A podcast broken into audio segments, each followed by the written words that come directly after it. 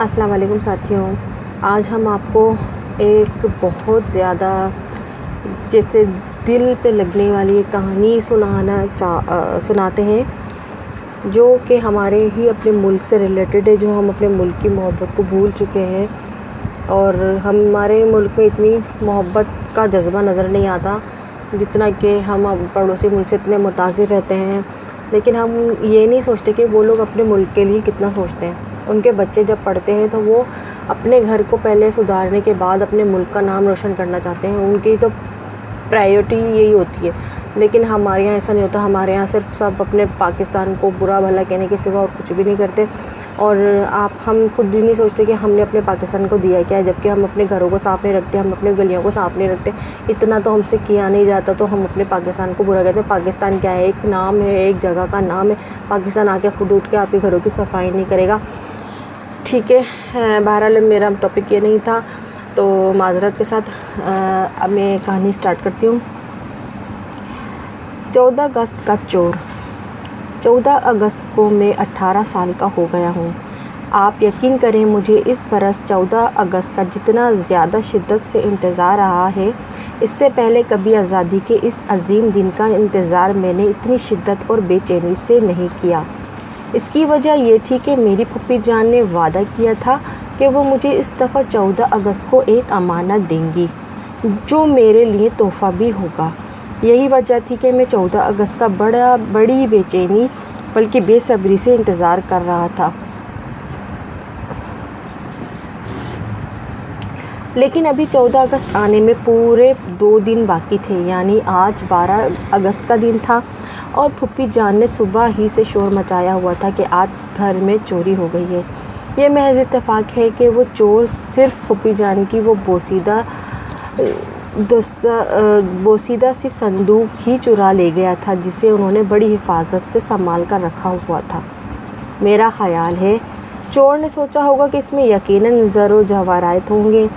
جس اس لیے اس نے کسی اور چیز کو ہاتھ لگانا نہیں گوارا کیا۔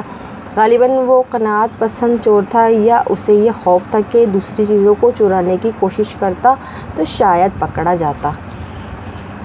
سارے گھر میں پھپھی جان کی صندوقچی تلاش کی گئی، لیکن صندوقچی کو کان کا کو نہ ملنا تھا اور نہ ملی۔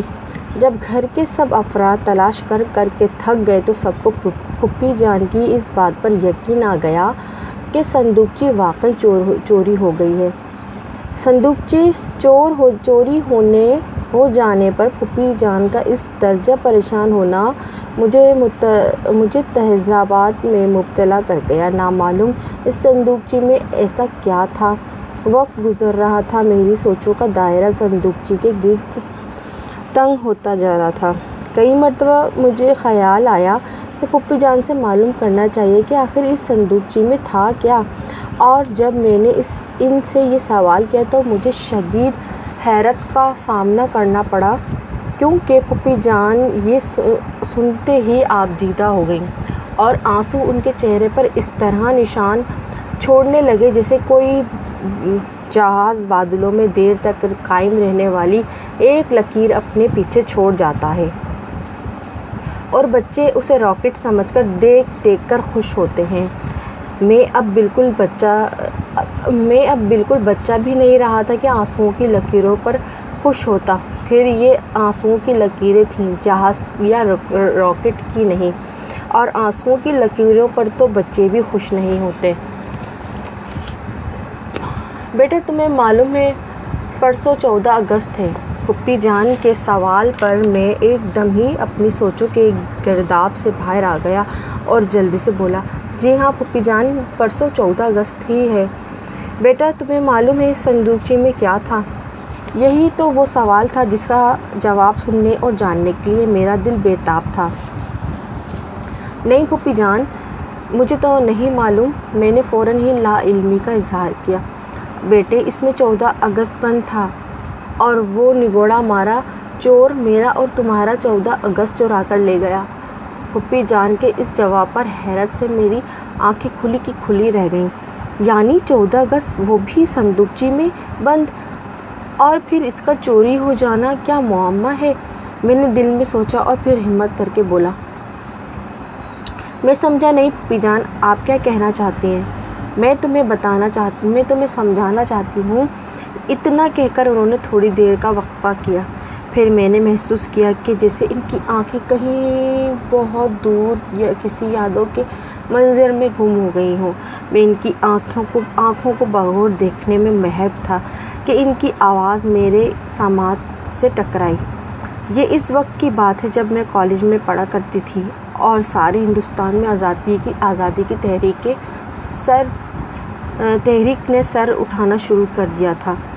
لوگ انگریزی کی انگریز کی غلامی سے تنگ آ چکے تھے۔ کیونکہ دنیا بھر میں غلام قوموں کو بہت بری نظر سے دیکھا جاتا ہے۔ اس لیے بھی اس اس کے، اس لیے بھی کہ انگریزوں نے ہندوستان کے لوگوں پر وہاں کے راجاؤں اور جاگیرداروں اور سرمایہ داروں کے ساتھ مل کر ظلم کرنا شروع کر دیا تھا۔ بر صغیر میں ہندوستان اور مسلمان جس طرح مل جل کر رہتے تھے، وہ فضا ختم ہو چکی تھی اور انگریزی، انگریز کی حکمرانی کے دور میں پہلی بار ہندو اور مسلمانوں میں فسادات ہوئے۔ ورنہ ہندوؤں کے غالب اکثریت پر مسلمان فرما فرما، فرماؤں نے صدیوں حکومت کی ہے اور اس کی وجہ یہ تھی کہ مسلمان بادشاہ بہت انصاف پرواہ ہوا کرتے تھے۔ انگریزوں نے نہ صرف ہندوؤں کو مسلمانوں سے لڑوایا بلکہ ہندوؤں کو مسلمانوں کے خلاف خوب بھڑکایا اور انہیں کھلی چھٹی دے دی کہ وہ مسلمانوں کا صفایا کریں۔ اس طرح انگریز دونوں ہندوستانی قوموں کو آپس میں لڑا کر خوب مزے سے حکومت کرتے رہے۔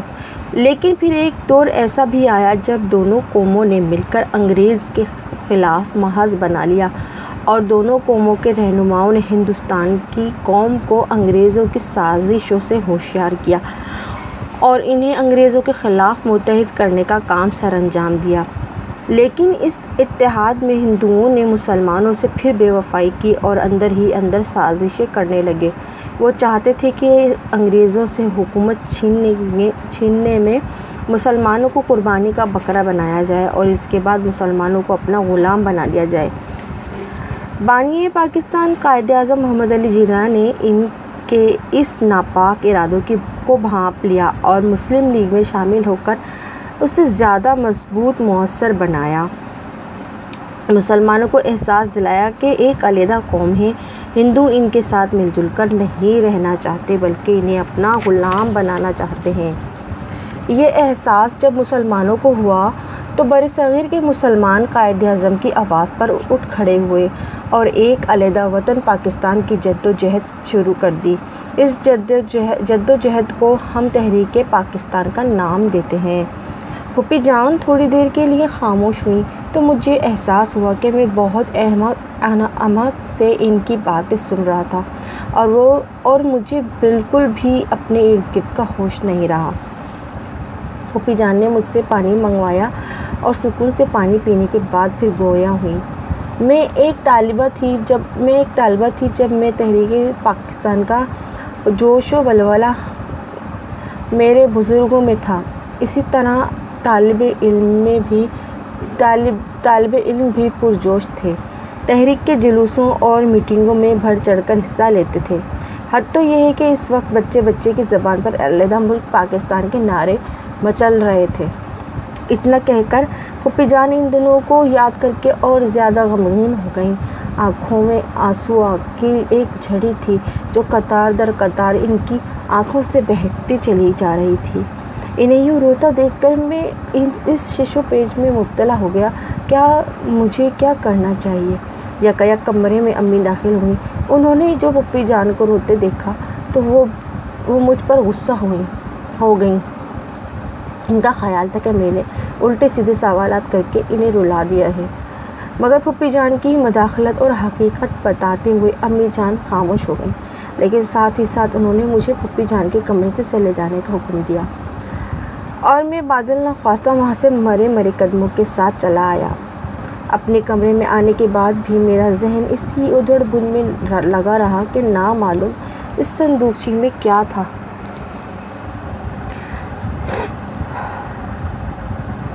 پھپھی جان کی گفتگو اگر پوری ہو جاتی تو یقیناً اپنی گفتگو کے آخر میں وہ مجھے بتا دیتی کہ اس صندوقچی میں کیا تھا جو انہوں نے میرے لیے رکھا ہوا تھا۔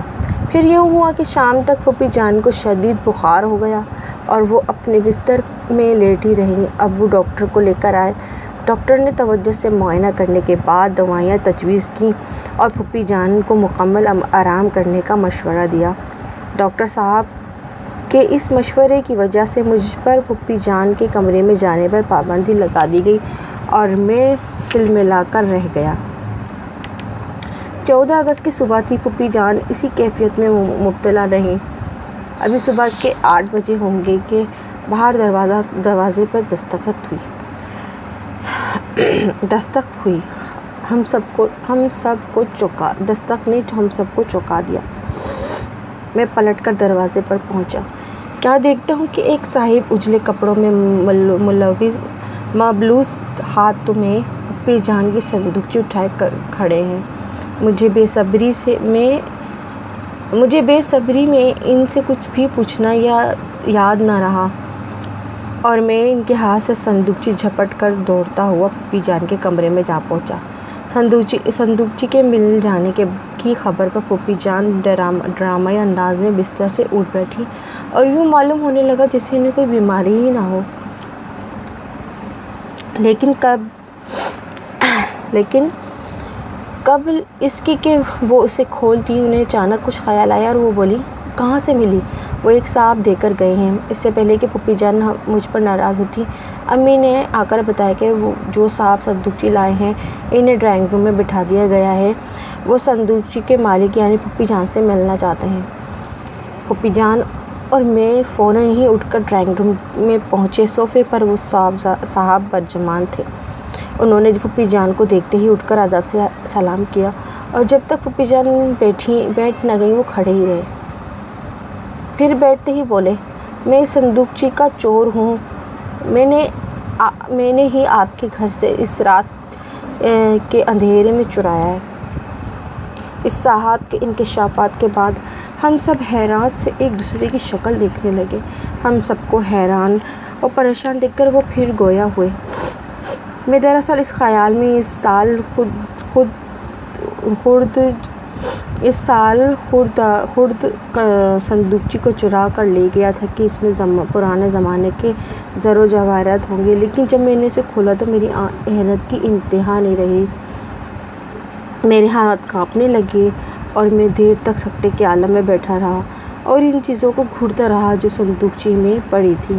ایک دن ایک رات تک، ایک دن ایک رات تک میں مسلسل سوچتا رہا اور روتا رہا۔ کافی دیر کچھ سوچنے کے بعد میں نے ایک فیصلہ کیا۔ اٹل اور آخری فیصلہ، اور اسی فیصلے کے ساتھ میں میں نے ہمیشہ کے لیے چوری سے توبہ کر لی اور آپ کو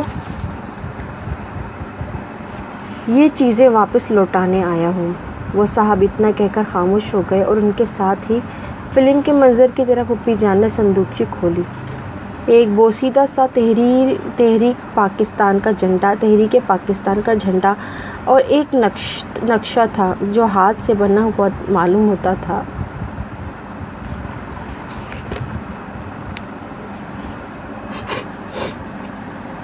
اور ایک کاغذ تھا جو پھوپھی جان نے با آواز بلند پڑھ کر سنایا۔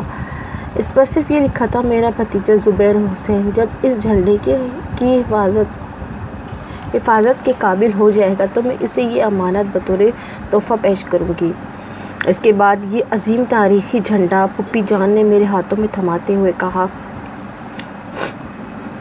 بیٹے زبیر، آج تم پورے اٹھارہ سال کے ہو گئے ہو اور میں محسوس کرتی ہوں کہ اب تم اس جھنڈے کو اپنے مضبوط ہاتھوں میں پکڑ کے اس نقشے کی حفاظت کر سکو گے۔ جو تمہاری آزاد سرزمین کا نقشہ ہے، بیٹے زبیر، میں امید کرتی ہوں کہ تم اب اس جھنڈے کو ہمیشہ ہمیشہ تھامے رہو گے اور اپنی زندگی میں اسے کسی سرنگو نہیں ہونے دو گے۔ انشاءاللہ میں نے پورے جوش و خروش جذبے سے کہا تو ابو نے میری پیٹھ پر شاباشی کی حوصلہ افزائی تھپ تھپی دی، میں نے دیکھا کہ مارے خوشی سے وہ صاحب جنہوں نے جھنڈا چرایا تھا، جو صندوقچی میں رکھے نقشے کے ساتھ مل کر چودہ اگست بن گیا تھا۔ اس کی آنکھوں سے بے تحاشا آنسو بہ رہے تھے۔ پھر ہم سب بیک آواز ہو کر زور زور سے قومی ترانہ گانے لگے۔ اور یوں معلوم ہونے لگا جیسے ہمارا ہم سب کا کھویا ہوا چودہ اگست مل گیا ہے۔ اور ہم عہد کر رہے ہیں کہ اب ہم کبھی چوری نہیں کریں گے۔